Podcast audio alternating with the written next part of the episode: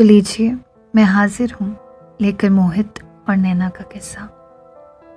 उस बारिश वाली नोक झोंक का किस्सा, पहली मुलाकात का किस्सा, थोड़ी मोहब्बत, थोड़ी नाराज़गी का किस्सा। और ये किस्सा नैना कुछ यूँ बयान करती है। यूँ हर बार बारिश में भीग कर आना। फिर घर की दहलीज पे वो सीधा कीचड़ में नहाए हुए जूतों को लाकर हमारी तरफ़ देखकर पूछना ऑल गुड और फिर हमारा रिप्लाई आने से पहले ही जूतों को बाहर की ओर खिसका कर कहना, वो तो हम जानबूझ कर तुम्हें तंग करते हैं।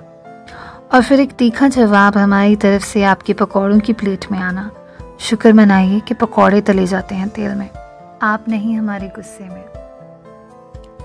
और फिर आपका हमारी तरफ़ मुस्कुरा कर देखना फिर एक हाथ प्याज के पकौड़ों में और दूसरे हाथ से टीवी का रिमोट हमारे हाथ में थमा कर कहना। न्यूज़ लगा दीजिएगा।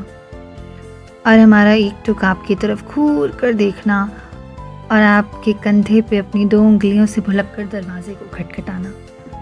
और फिर आपका अनजान बनना और पूछना, कुछ चाहिए आपको?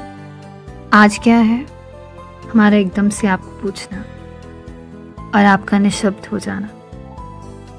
फिर आपका उस माँ के दिए हुए सोफे के आसपास हर बार की तरह टहलने लग जाना और गेस करते रहना।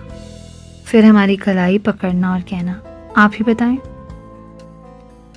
एक मासूम चेहरे के साथ।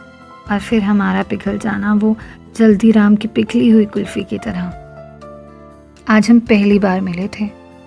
ये बोलते ही हमारा अपनी कलाई छुड़ाकर कमरे की ओर भाग जाना।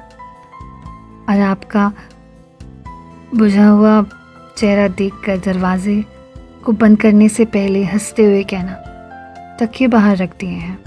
आज सोफे पे ही सो जाइएगा। और आपका अपने कान पकड़ कर कहना, आप कहते हैं तो सोते ही नहीं। तो चलिए, नैना तो गई सोने। लेकिन कुछ और किस्सों के साथ मैं यही हूँ। बस आपका रहेगा इंतज़ार। तो जुड़े रहिए मेरे साथ इन दिस शो सुनो ज़रा. बाय साँझ